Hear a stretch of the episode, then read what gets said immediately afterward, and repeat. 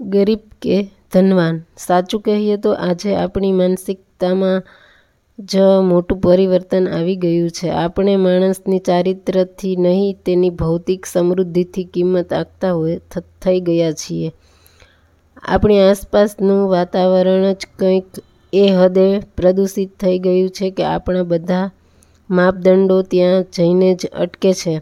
સાદી ભાષામાં કહીએ તો નિર્ધન હોય કે, હોય તે ગરીબ અને સમૃદ્ધિવાન તે તવંગર. તેવું એક તેવું એક સમીકરણ વ્યાપક રૂપે રચાતું આવે છે. અત્યારના જમાનામાં જે જીતે એ સિકંદર અને હારે તે પોરસ. તેમના વ્યક્તિત્વમાં કોઈને રસ રહ્યો નથી. એલન મસ્ક એટલે ધનાઢ્ય વ્યક્તિ છે.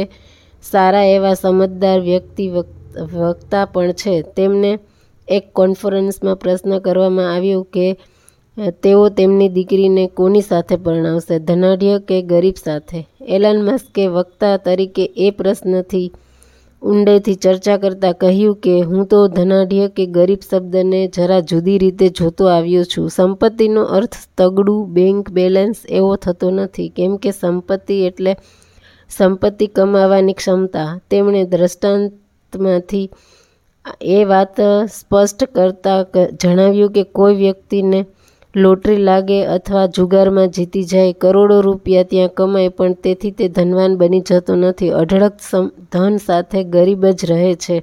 કારણ કે લોટરી જીતનારાઓમાં મોટાભાગના પાંચ દસ વર્ષે ગરીબ બની જતા હોય છે. તો સામે તમે એના, એવા ધનવાન પણ જોયા હશે કે જે ધનવાન હોવા છતાં એની પાસે તે ભાગ્યે જ કશું રોકડમાં રાખતો હોય છે. તેઓ આર્થિક ક્ષમતાને વિકસાવવામાં જ પ્રવૃત્ત રહેતો હોય છે. એ જ એમની સાચી સંપત્તિ હોય છે. ધનવાન માણસ બનતા બનતા પૃથ્વી પર, પરથી વિદાય લઈ લે છે ને તે ગરીબ ધનવાન બનવામાં જીવનને હણી નાખશે કે ખર્ચી નાખે છે.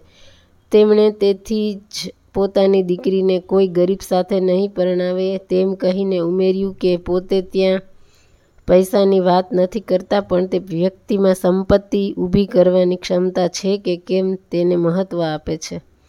આપણી મનઃસ્થિતિ એ છે કે ગરીબ અને ધનવાન એ બંને બંને શબ્દોને આજે કંઈ કંઈક જુદી રીતે ભિન્ન દ્રષ્ટિકોણથી જોવાની અનિવાર્યતા ઊભી થઈ છે.